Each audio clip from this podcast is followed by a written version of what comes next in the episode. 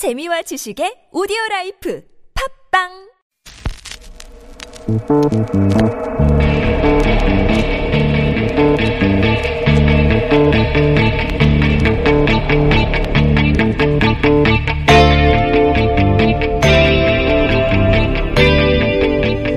안녕하세요. 김어준의 뉴스 공장에서 까칠한 미식가 코너를 맡고 있는 바칼라미스트 황교익입니다. 박근혜 전 대통령의 세월호 7시간 행적이 드러났습니다. 검찰 조사 결과 박 전 대통령은 세월호가 침몰하는 순간에도 관제 침실에 머물러 있고 아무런 조치도 취하지 않은 것으로 드러났습니다. 심지어 첫 상황 보고서는 관저 요리 담당자에게 전달되기도 했습니다. 10여 차례 문서로 상황을 보고받고 유선 전화를 통해 수시로 대처 방안을 지시했다던 박 전 대통령의 말은 모두 새빨간 거짓말이었습니다. 박 전 대통령은 비선실세 최순실 씨그 청와대 방문 어, 이후에 이렇게 구조본부를 찾았습니다. 아, 이조차도 화장을 하고 올림머리 하고 하는데 귀한 시간 다 허비한 후였습니다. 대통령의 세월호 7시간을 듣기 위해 보고 시각을 조작하는 등 줄기차게 거짓말을 한 사람들 세월호 특조위 활동을 조직적으로 방해한 사람들이 검찰에 기소됐습니다. 준엄한 법의 심판을 기대합니다. 3월의 마지막 날 보내드리는 뉴스 공장 주말 특근 지금부터 시작합니다.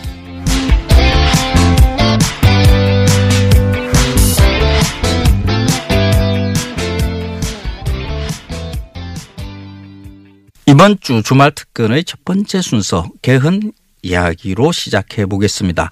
문재인 대통령이 개헌안을 발의하면서 개헌 논의에 대한 공은 국회로 넘어왔습니다. 국회 헌정특위 여야 간사인 이인영, 황영철 의원의 대담 3월 28일 수요일 2부에 방송 등 내용 다시 들어보시겠습니다.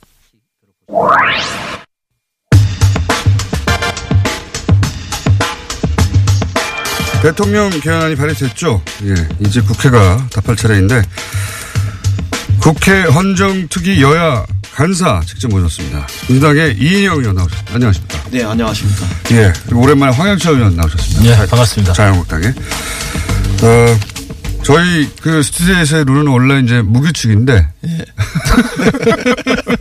네, 상대방이 말할 때도 그냥 예. 가차 없이 들어와서 그래서 네.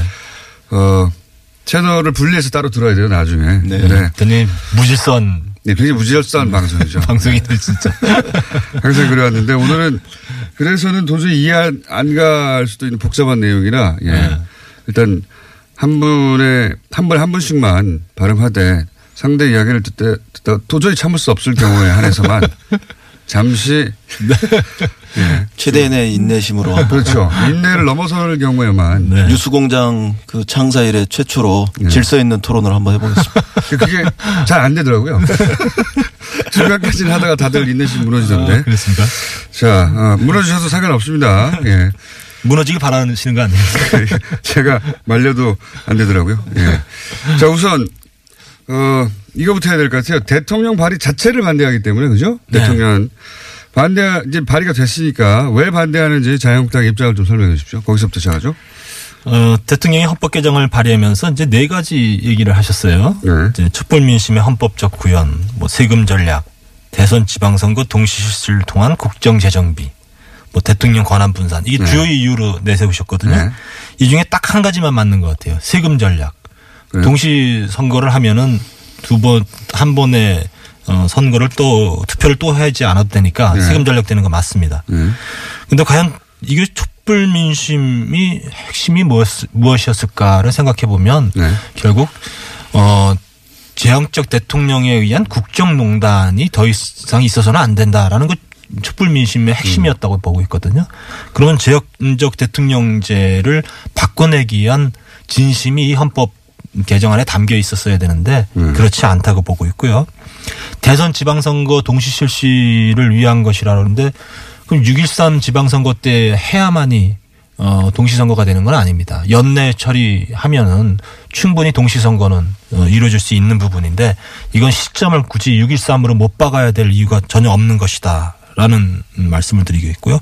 앞서서 얘기했듯이 대통령 권한 분산이 이- 이번 헌법 개정안에 담겨 있느냐를 곰곰이 살펴보면 분산이 담겨 있는 것이 아니라 오히려 대통령 권한 강화가 담겨져 있다.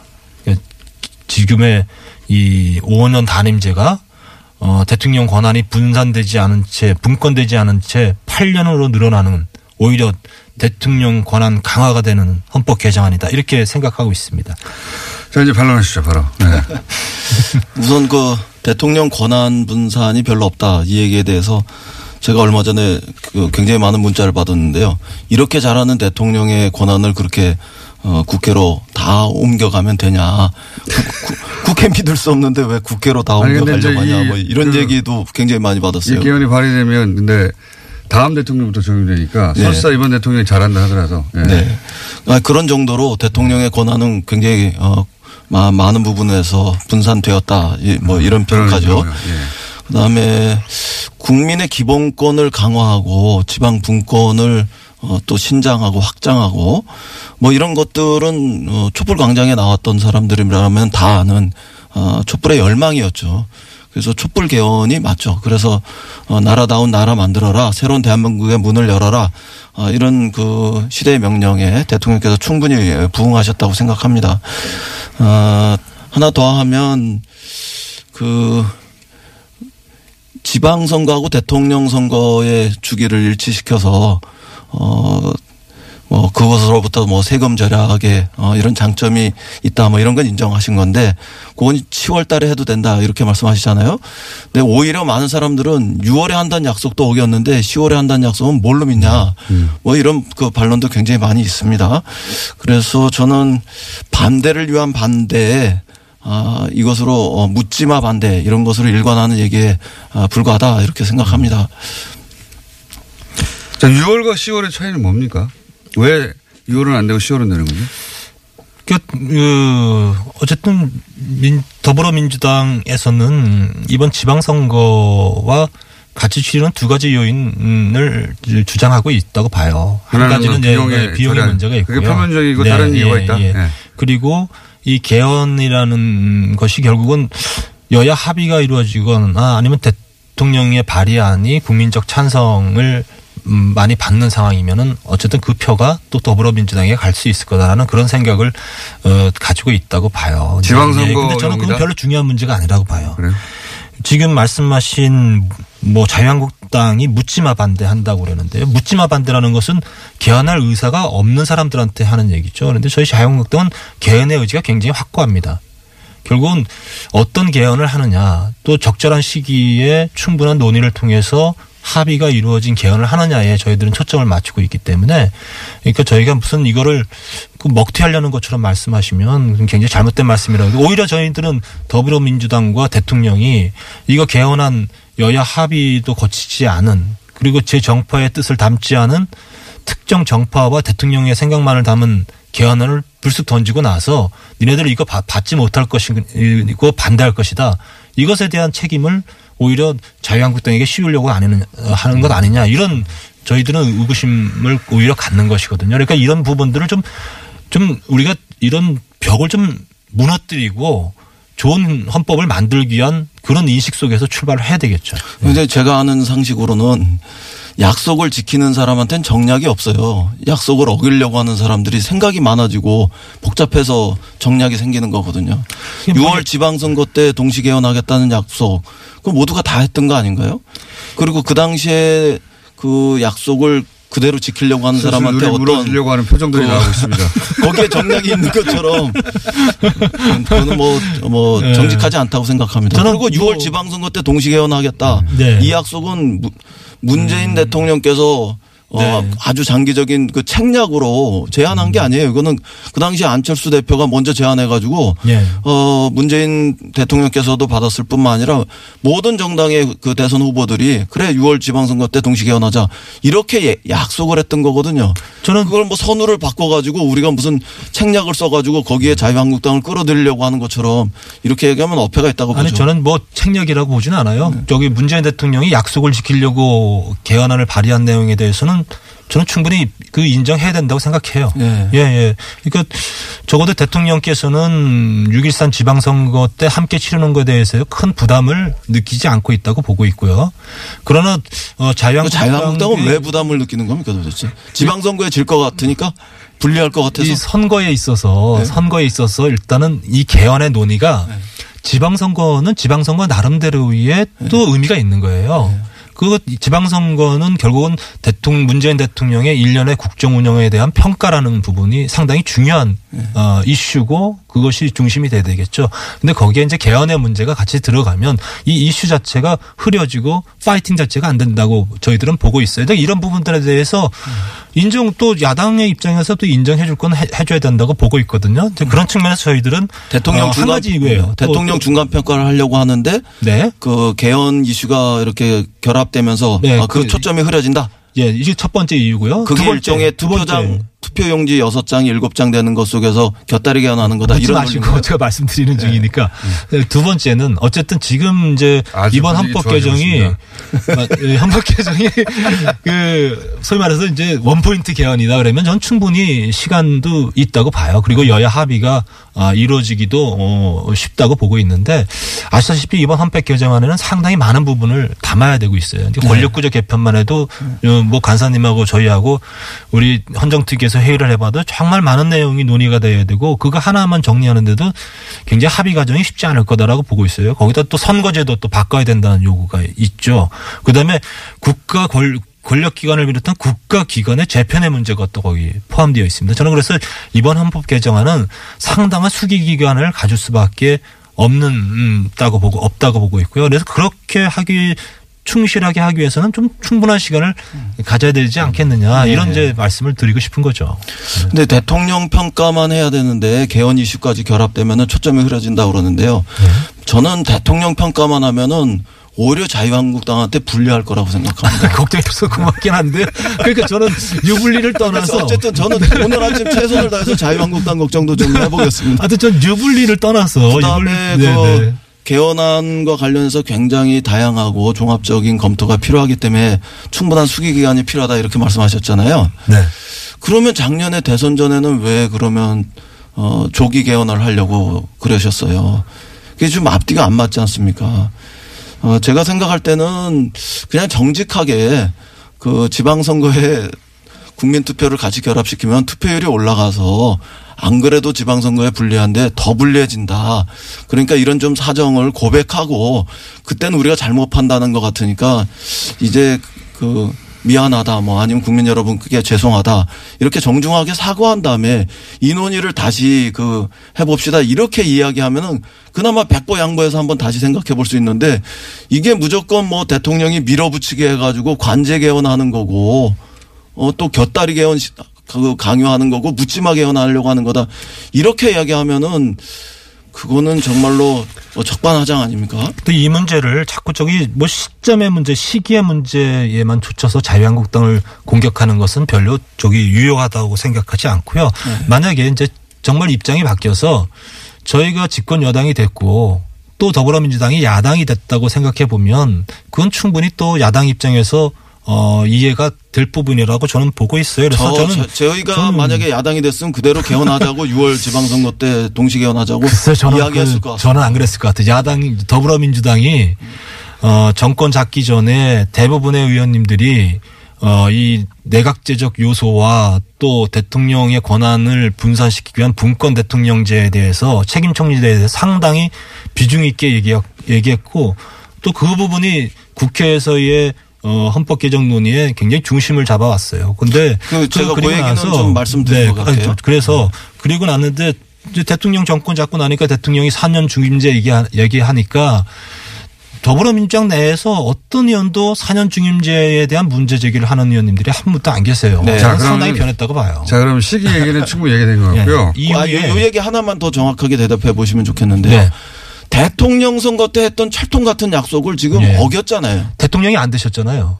대통령이. 되신 대통령이 안. 되셨으니까 대통령한테 그것을 대통령이 6월 되면 지방- 지키겠다는 약속했던 것이고 6월 지방선 아, 그런 그런 엉터리 약속이 어디 있습니까? 아니, 엉터리가 아니에요. 그러면- 우리 초등학생들이 이 뉴스 공장 듣고 있는데 그 아, 그, 그게 아니에요. 정말. 대통령이 안 돼서 못 지킨다고 저는, 이렇게 저는 그 말씀드, 솔직히 말씀드리고 싶은 게 문재인 대통령도 대통령 안 되셨으면 네. 아마 저 이 약속 이렇게. 지키셨을 예. 겁니다, 그거. 근데 그거는 그렇게 안 됐, 됐으니까. 자, 자, 바뀌었으니까. 알겠습니다. 시기 얘기는 너무. 몰아붙여서 그렇게 자. 할 얘기는 아니라고 봐요. 그러니까 저 한마디만 하면 네. 이제 한마디 그만하시지 너무 많이 하셨고 어 치- 이제 점잖게 안 하셔도 됩니다.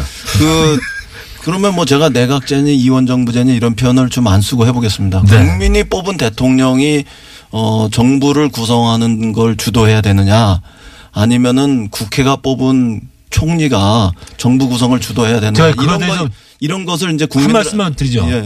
국회는 누가 뽑습니까? 누가 국민이 만듭니까? 뽑죠. 국민이 뽑죠. 그렇죠. 그러니까 그러니까 지금 말씀하시는 것 중에 정부 구성을 누가 하느냐의 문제죠. 그러면 국회를 마치 나쁜 국회의원들만의 집단으로 봐서는 안 된다는 난 거예요. 저는 국회- 구성하는 건 국민이에요. 국회의회가 국회를- 굉장히 좋은 국회의원들 많이 계시다고 그래서 생각해요. 제- 황영철 의원님도 굉장히 좋은 분이시고요. 제가 그래서 제가 얘기하는 걸 국회를 부정했으면 안, 안 된다. 국회를 부정하는 것이 아니라 국회도 국민이 뽑고 대통령도 국민이 뽑는데 정부 구성을 누가 주도할 거냐 이것을 국민들한테 물어보면 대- 국민이 뽑은 대통령이 정부 구성을 주도해라.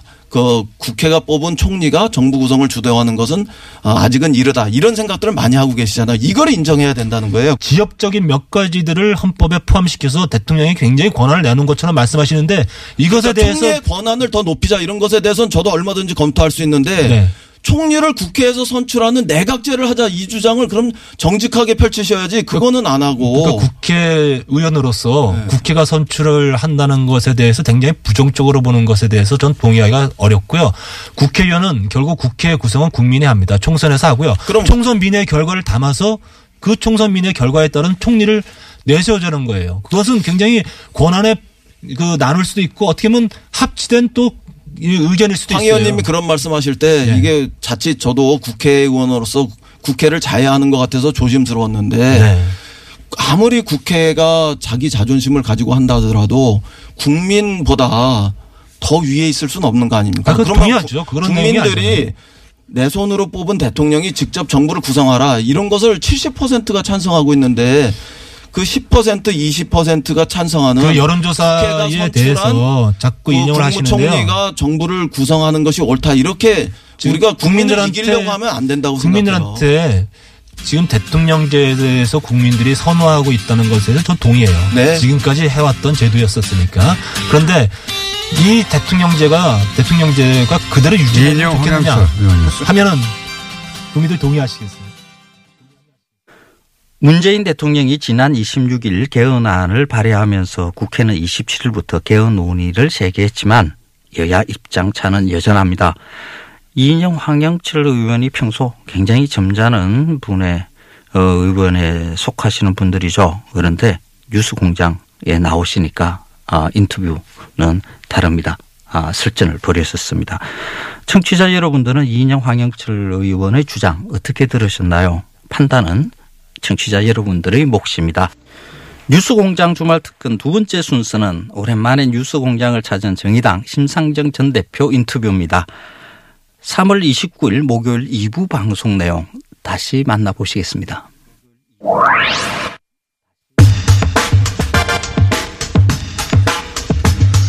오랜만에 나오셨습니다. 정의당 심상전 이제는 전 대표님.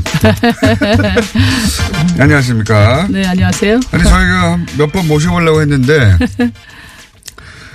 대선 후보를 한번 하셔서 그런지 섭외가 잘 안 되더라고요. 네. 아니, 근데. 너무 뭐 튀기시더라고요. 아니, 그게 아니고 여기만 안 나온 게 아니라 네. 한동안 또 국민들한테 말을 많이 쏟아냈으니까 네. 또 한동안은 이제 열심히 듣고 또 채우는 시간도 필요하잖아요. 그러니까 요즘에 제가 이제 아, 개헌에 대- 집중하니까 대선 후보가 한번 되더니 이제 급이 달라졌다고 섭외를 해도 예, 연락도 잘안 받으시고 왜. 그럴 리가요. 이제 제가 이제 맡은 직이 이제 그 헌정 특위장이거든요, 당에서. 아, 근데 이제 그렇군요. 개헌 문제가 본격화되니까 이제 저도 열심히 이제 에, 이제 인터뷰도 하고 해야죠. 알겠습니다. 그래서 개헌 얘기 하자고 하니까 비로소 뭐 GM 얘기라든가 기타 등등 뭐 아는 이야기를 앞으로 자주 불러주세요. 바쁘다고. 예, 별로 안 바쁘신 걸로 아는데. 딱히 큰 일도 안 하시고 지금 조용히 안 아니 바쁘신 아니 걸로 근데 아는데. 예. 제가 그 좀 많이 바빴습니다. 왜냐하면 이제 예, 저 이제 개헌에 제가 집중하고 있는데 그 수면 위에서 열심히 하는 사람들이 있으면 물 밑에서 열심히 하는 사람도 있어야 결과가 나와요. 아시다시피 국회 공식 테이블은 대부분 다 전투 모형이기 때문에 전투 대형이기 때문에 어, 이런 그 뭐 의견을 크, 크게 폭넓게 모아야 제일. 전투를 심하게 하신 분이 본인이면서 뭐 전투. 전투대 저 그래서 충분히 소통하고 또 차이를 좁히는 예. 그런 노력이 필요합니다. 제가 작년 12월부터 민심 그대로 국회의원 모임 만들어 가지고 음. 국회의원들 한 3분의 1은 만난 것 같습니다. 그 전선을 분명히 하고 싸움하는 걸로는 본인이 최고였는데 갑자기 이제 아니 충분히 싸웠으니까 그동안 그동안은 싸웠어요. 대선 후보 한번 했고 이제 화합으로. 예. 네. 아니 그게 아니라 개헌과 관련해서 충분히 국회에서 자, 싸웠으니까 이제는 이제 모으는 방향으로 노력을 해야 될 때라고 봅니다. 대통령의 개헌 발의 자체에 대해서 네. 어, 이- 이렇게 가서는 이- 안 풀린다라고 이제 하셨죠. 요지는. 어, 그러니까 저희 저희 저와 정의당의 문제 인식은 문재인 대, 정부 하에서 개헌과 선거제도 개혁을 반드시 이뤄야 된다. 네. 그게 저희가 예. 생각하는 모든 입장 표명의 원천이라고 볼 수 있어요. 네. 이 기회에 꼭 하자 이거죠 한마디로. 왜냐하면은 선거제도 문제에 대해서는 지금 뭐 여권을 통틀어서 제가 볼 때는 문재인 대통령만큼 확고한 의지를 갖고 계신 분이 없다고 봐요. 네. 그래서 이제 에, 지금 권력 이 구조 얘기만 하는데 선거제도 그 구조 구조가 비슷한 유사한 정도로 중요하죠. 예. 아니 이제 두 그건 개- 있기 때문에 그렇죠. 두 개가 네. 분리될 수 없는 네, 일이죠. 네, 네.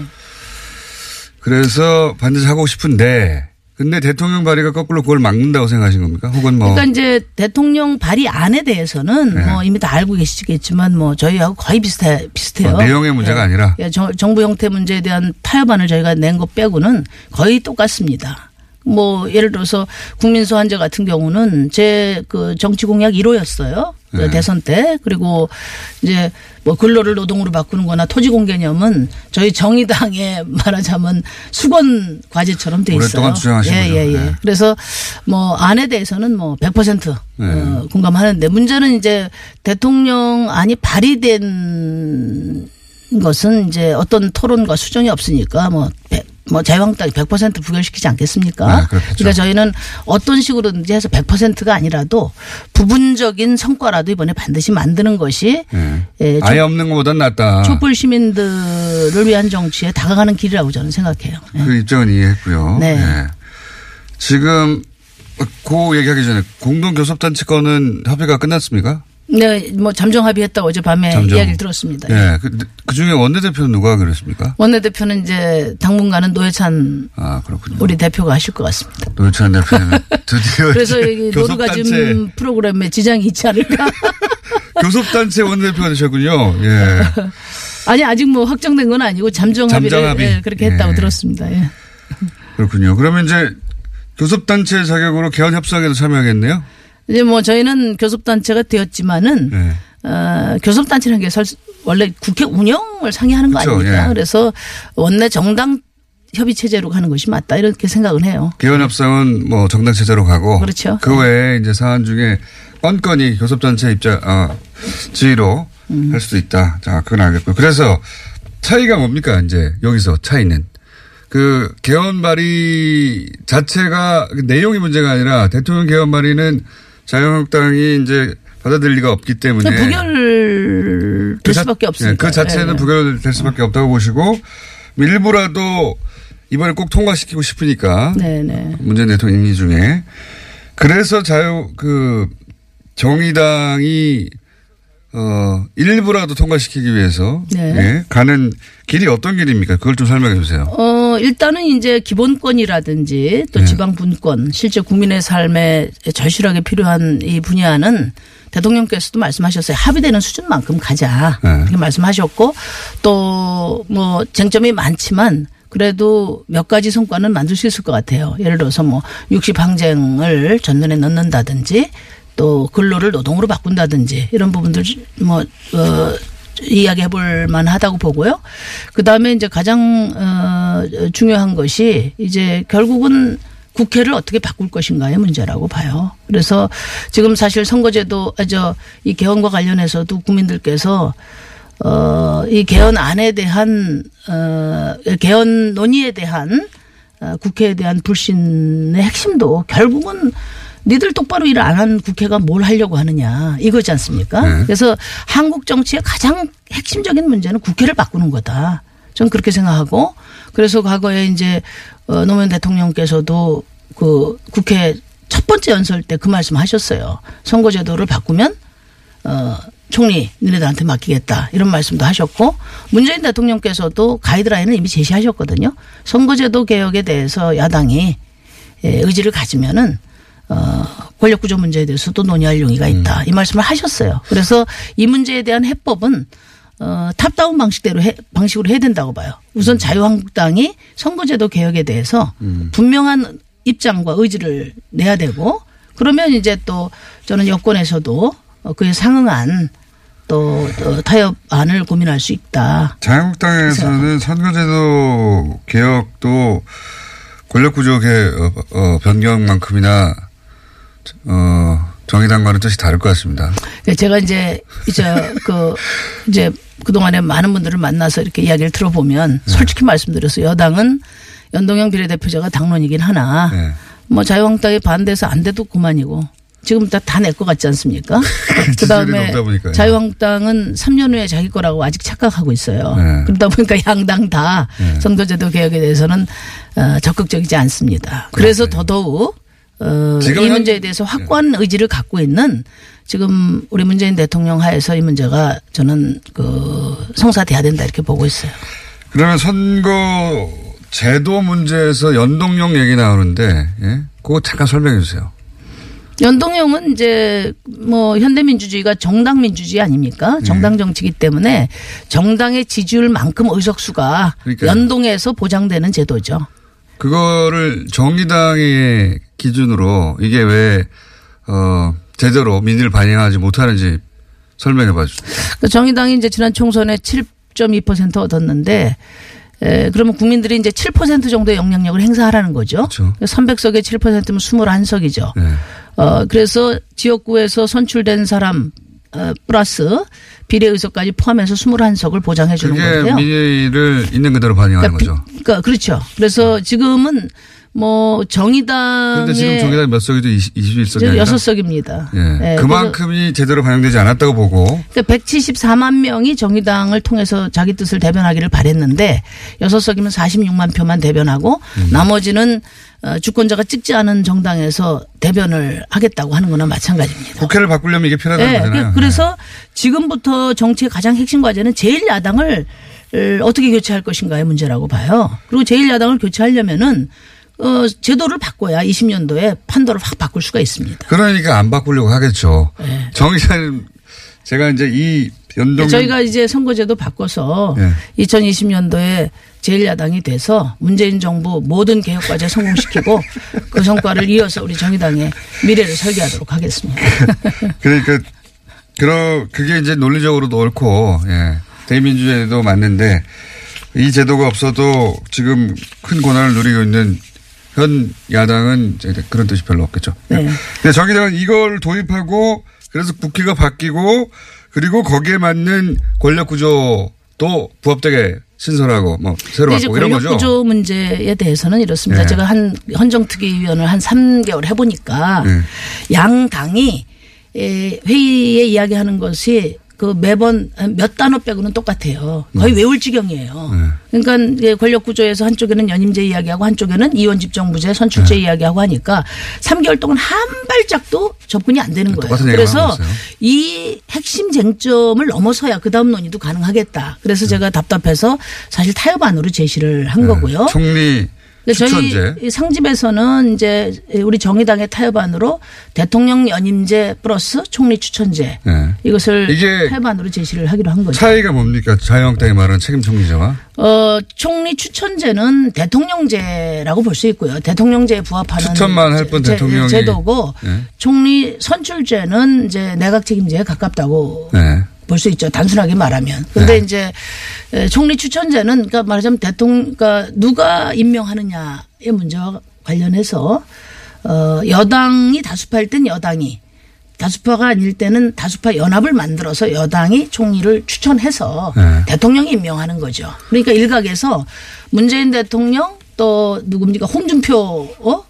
어, 무슨 총리 이런 얘기 하는데 그거는 실현되기 어려운 거예요. 왜냐하면 대통령이 임명권은 그 자체가 거부권을 포함하고 있는 것이기 때문에 에, 이것은 이제 어, 총리 선출제 그 여- 역할과 관련해서 선출된 총리가 내각 자체를 다 구성해서 통화를 하자는 거고 이것은 이제 추천된 총리가 대통령이 임명을 하시면 그 총리가 다시 제청을 해서 대통령이 임명하는 거죠. 그래서 어쨌든 지금 제왕적. 대통령제를 개선하자고 하고 그렇지만 어, 개헌은 국민의 뜻에 따라야 되기 때문에 국민이 이미 가르마를 어, 정확하게 타놨어요. 대통령제 하에서 어, 수용될 수 있는 범위 내에서 타협안을 찾아보는 게 좋지 않느냐. 그래서 저희가 안을 낸 거죠. 알겠습니다. 그런데 이제 뭐 용어들도 비슷하고 네, 많이 헷갈리신 것 같아요. 그리고 머릿속에 딱 들어오지 않기 때문에 이원 집정부제라는 것도 교과서에나 있던 이야기지 네. 우리 삶 앞에 다가온 걸 느낀 적이 없거든요. 그러니까 제가, 제가 자유한국당 의원님들 만나서 김동, 김성대 대표한테도 만나서 이야기를 했어요. 내각 책임제 제가 그 자유한국당 의원님들 만나보면은 대통령 중심제에 대해서 더 인이 바뀐 분들이 많아요. 어, 그 평상시에 내각 책임제를 계속 주장했던 분들도 아니란 말이에요. 지금은 이제 다음 대선 때문에 그러는 거죠. 아니 그래서 이제 제가 말씀드린 거는 어쨌든 내각 책임제 제도의 옳고 그름을 떠나서 국민이 임- 이미 대통령제를 중심으로 명확하게 뚜렷하게 의견 제시가 돼 있기 때문에 대통령제에 부합하는 범위 내에서 권력 분점을 이야기를 해야 타협의 여지가 있다. 누누이 몇 달 동안 설득을 해왔습니다. 어디 출마 안 하십니까 지방선거에 이번에는 음, 계획이 없습니다. 뭐 당에서 뭐 나가란 말이 없어요. 네. 오늘 이렇게 되고 또 오시겠습니다. 감사합니다. 네, 네, 감사합니다. 정의당 심상면 전 대표였습니다. 개헌 화살이 청와대의 활 시위를 떠났습니다. 개헌과 관련한 국회의 선택지는 단 두 개입니다. 여야 합의로 개헌안을 마련해 발의하거나 지금 나온 대통령 개헌안에 대한 표결 처리를 하거나 하는 것이겠죠. 현재 국회 1당인 민주당과 국회 2당인 자유한국당의 협의가 쉽지 않은 상황입니다. 어, 개헌을 둘러싼 여야 협상이 서둘러 성과를 거두으면 모든 국민이 바라는 거겠죠. 거두으면 정말 좋겠습니다. 어, 개헌 말고도 정치권의 과제가 수두룩하잖아요. 민생 경제도 중요하고요. 남북 문제 해결도 시급합니다. 개헌안 어, 국회에서 좋은 성과 어, 내놓기 국민들은 바라고 있습니다.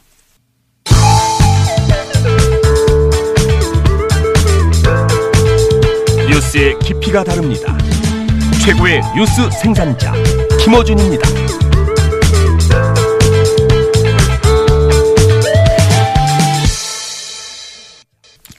뉴스공장 주말 특근 마지막 순서는 도시건축가 김진애 박사의 도시 이야기입니다. 3월 29일 목요일 4부에 방송된 내용입니다. 다시 들어보시겠습니다.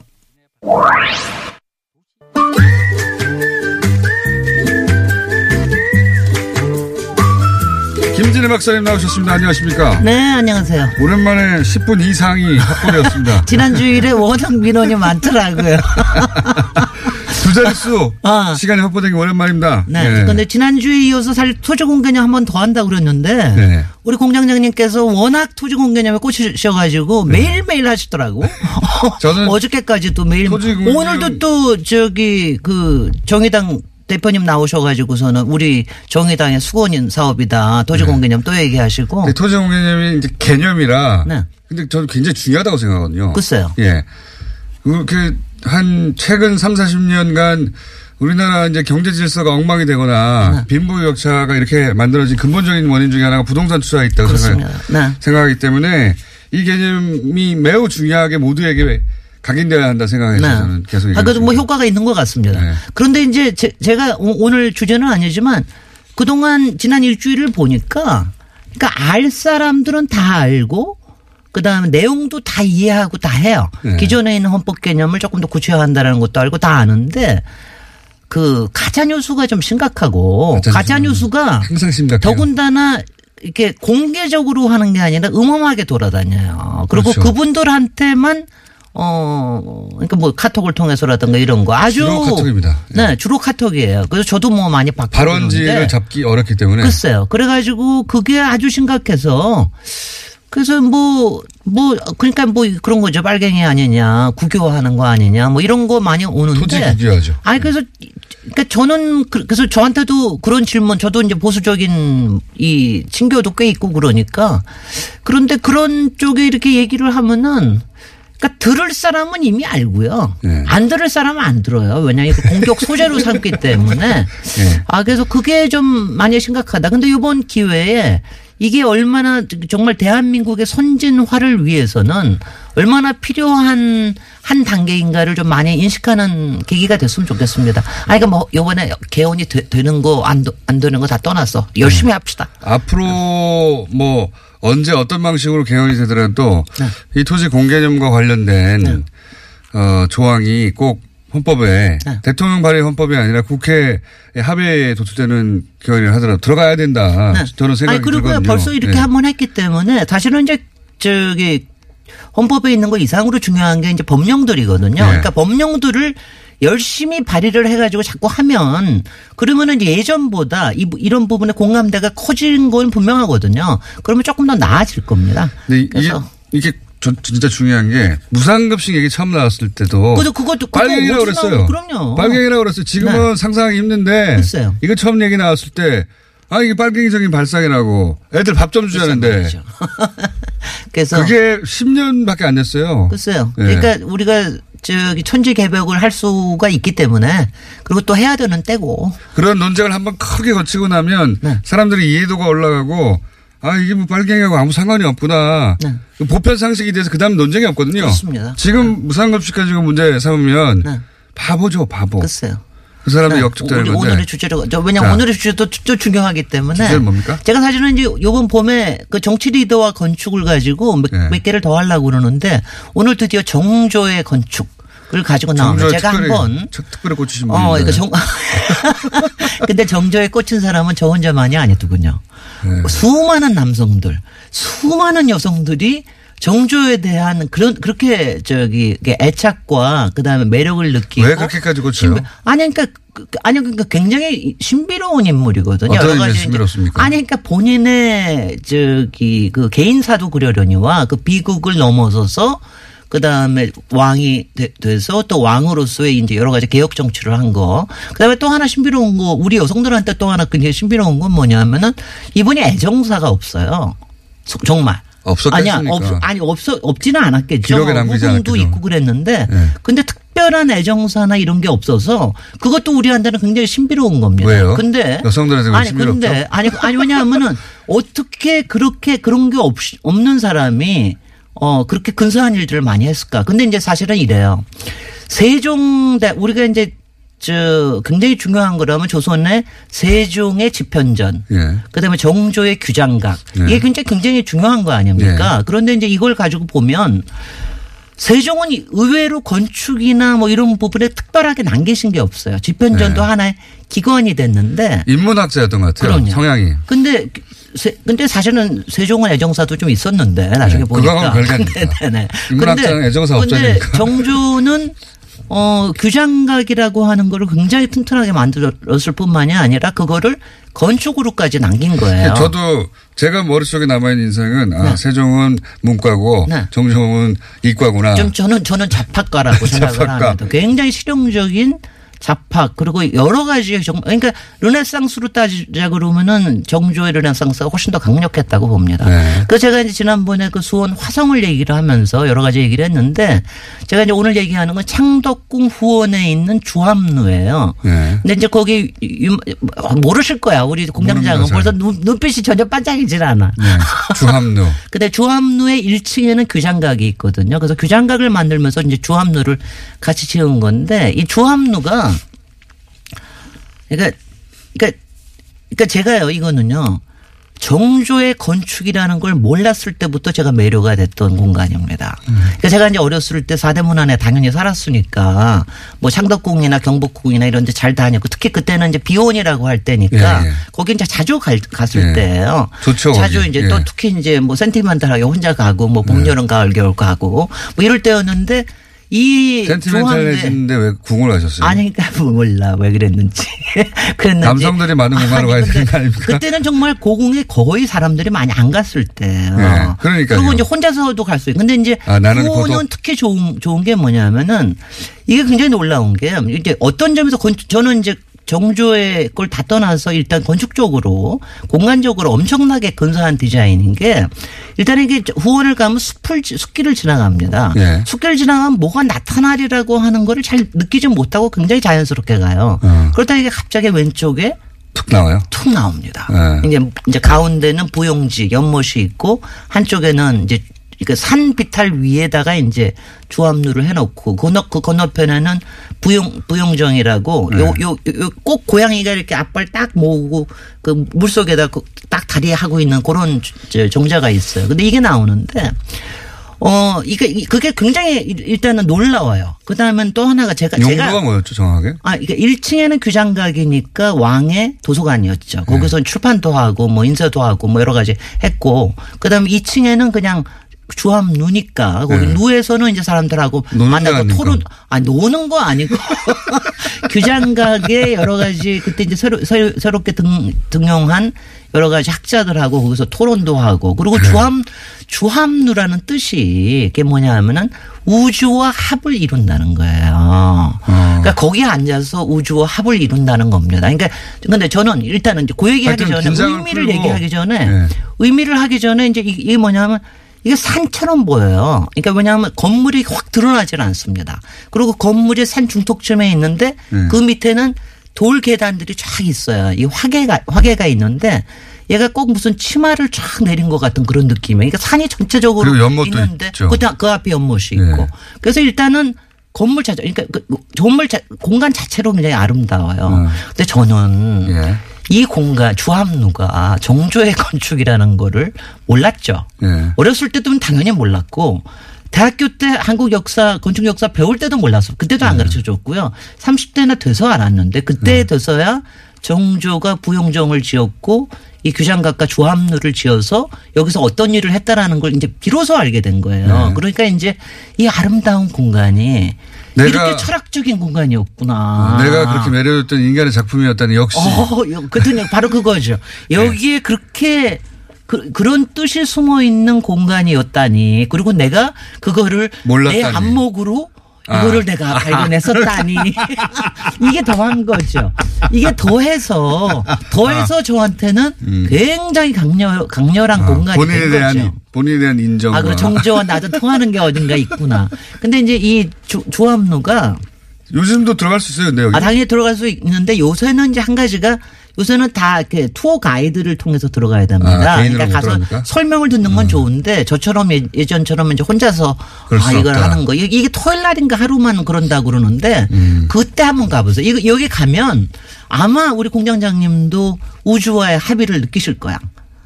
특히 달빛에 요새 이제 달빛 네. 기행도 하거든요. 밤에 들어갈 수 있게 하는데 밤에 가서 보면은 정말 이렇게 달 뜨고 저기 이게 뭐냐면 싹 한편은 열려 있지만 한 편- 가운데 이렇게 싹 이렇게 이렇게 돼. 있어요. 그리고 네. 산, 산 위에 하늘이 쫙 보이거든요.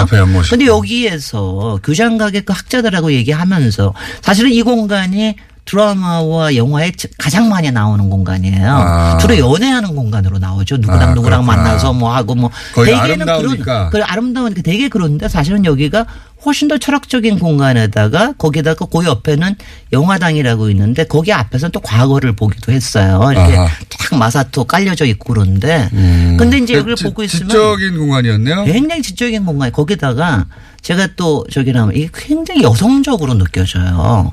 그러면서도 건축물 자체는 굉장히 남성적입니다. 공간의 그 여성적이고. 공- 굉장히 그러니까 이게, 이게 제가 그래서 아 이게 정말 이게 정말 남녀의 이, 이, 이 기가 같이 합하고 우주와 인간의 기가 합하는 이런 데다. 그런 거를 전공하면 보이는 겁니까? 아. 월- 원래. 원래 그런 거가 보이는 사람이라서 이 전공을 하신 아니, 거예요? 근데 뭐그 다음에 제가 해석을 하는 것도 네. 있습니다. 그런데 이제 그런 거를 느낄 수 있는 게 있어요. 가령 봄에 가시면 봄에 가시면 이제 요새 가시면 이제 이렇게 조그만 수- 이제 이파리들이 막 나오잖아요. 네. 그럴 때는 건물이 어 말하자면 건물하고 얘가 이렇게 착 이렇게 섞여든 것 같은데 여름에 가면 완전히 녹음 사이에 건물이 잘 안 보일 정도로 그래요. 그런데 음. 기둥만 탁탁탁 보입니다. 가을에 가면 그 붉은 단풍하고의 관계, 겨울에는 또 말할 것도 없고. 그러니까 이런 거를 왜냐하면 이게 그 별로 크지 않은 공간이에요. 근데도 외국 사람들이 와서 보면 그러니까 무슨 뭐 좋다 이런 걸 다 떠나서 저 제가 저도 이제 가끔 모시고 가고 그러는데 그러면은 그러니까 이런 길을 느끼는 공간을 처음 봤다라는 얘기를 참 많이 해요. 그게 뭐냐면 굉장히 인간적이면서도 그 이상 있게 느껴지는 뭐 이런 이런 공간. 내가 오늘 너무 심하게 얘기를 하는 것 같긴 한데 하여튼간에 그럴 그럴 정도로 괜찮은 공간입니다. 꼭 소개하고 싶어서 이렇게까지 말씀하시는 거예요? 아니요, 아니요. 정말 그렇습니다. 그러니까 조합루는 제가 어릴 때부터 왜냐하면 항상 어릴 때부터 이게 그러니까 저도 이제 제- 자기 마음속에 공간이 있잖아요. 언제가 되면 한번 가보고 그러는데 그러니까 그런 데입니다. 그러니까 여러분들도 한번 이렇게 가보시고 나서 그리고 가보시고 나서 일단 먼저 느끼시고 그 다음에 이거에 대한 스토리를 읽으십시오. 또 뭐 우리 저기 유홍준 선생님이 잘 써놓으셨으니까 오늘 주장이 그러면 자기만의 공간을 가지자는 건가요? 아니 그건 아니고 이 주암루 자체의 어, 아름다움과 철학은 항상 같이 갈 수 있다. 그리고 그런 공간, 그렇게 우주적인 공간을 우리 마음속에 갖는다는 것은 얼마나 근사한 일이냐. 이걸 강조하기 위한 거고요. 정조가 바로 그런 리더였다. 그리고 정치 리더라 함은 무릇 아름다움과 철학을 같이 느낄 수, 있, 느낄 수 있고 만들 수 있는 사람이면 좋겠다. 그런 이런 리더가 흔하나요, 근데. 아 그러니까는 그러니까 저기 한 거죠. 그러니까 하는데 요- 특히 이제 여기 앞에 그 가치는 프랑스가 보면 굉장히 중요하게 생각하는 것 같아요. 프랑스 항상 보면 대통령이 네. 그런 건축물을 남기기를 요구하고 대통령 자신도 네. 그 말씀하신 대로 정치 리더가 그런 그 예술적 안목을 네. 가져야 한다고 하는 부담감을 프랑스 대통령이 가지고 있는 것 같아요. 정조 네. 정조 자신은 이걸 갖다가 막 자랑을 하거나 그러지를 않았어요. 그러니까 우리가 그렇게 몰랐던 이유도 바로 그건 그겁니다. 근데 여기에 보면은 가운데 주함루가 딱 보이는 그 올라가는 길에 어수문이라는 게 있어요. 이렇게 네. 딱 일주문처럼 하나 딱 서 있는 문인데 네. 물과 고기가 만난 그러니까 신하와 왕, 그 다음에 국민과 왕이 만나는 그걸 통해서 주함루의 현판이 딱 보이는 아, 그 장면 참 근사해요. 네. 네. 지금까지 그러니까 제가 정조의 박사님의 추억담이었습니다. 아니요. 그건- 그러니까 정조에 대한 매력과 공간에 대한 매력을 같이 느끼십시오. 창덕궁의 주함루였습니다. 네, 오늘 제가 받은 교훈은 네. 아 우리 정치 리더한테도 네. 어, 아름다움과 예술에 대한 이해가 필수라는 걸 사회적으로 요구하는 분위기가 있었으면 그리고 좋겠다. 철학이 밑에 깔리고. 예. 네네. 김진애 박사님이었습니다. 감사합니다. 안녕. 내일 뵙겠습니다. 안녕. 김진애 박사님의 고정 코너 도시 이야기, 아, 봄을 맞아서 정조의 건축물인 주암루를 다뤘는데요. 아, 저도 이 건물을 본 기억이 어렴풋하게 나더라고요. 그래서, 어, 이렇게 검색을 해봤어요. 아, 정말 아름다운 건물입니다. 다시 한번, 어, 가봐야 될 것 같아요. 어, 정조가 만든 건물이라고는 생각을 못 했습니다.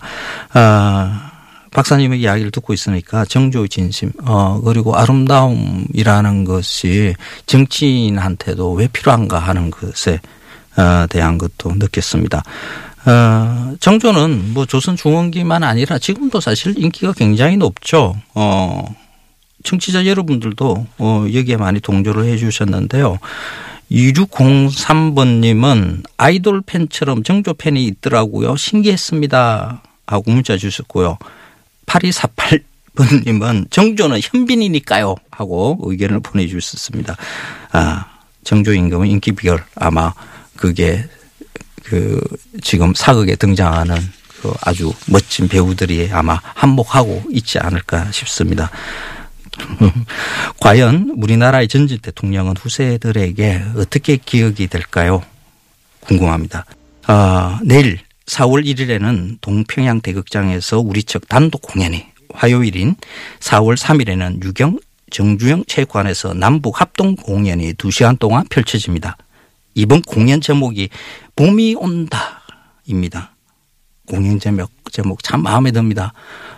지금 한반도에만 봄이 오는 게 아니라 이 봄이 전 세계 다, 어, 기운이, 봄 기운이 다 펼쳐질 것 같은 그런 느낌입니다. 아, 이번 봄은 참 따뜻할 것 같은 느낌이죠. 음, 뉴스 공장 주말 특근. 오늘 준비한 순서는 여기까지입니다. 저는 금요일 8시 40분, 어, 이 시간이 맞을지 모르겠네요. 하여간 그 시간 즈음에 맛과 멋 이야기로 다시 돌아오겠습니다. 안녕.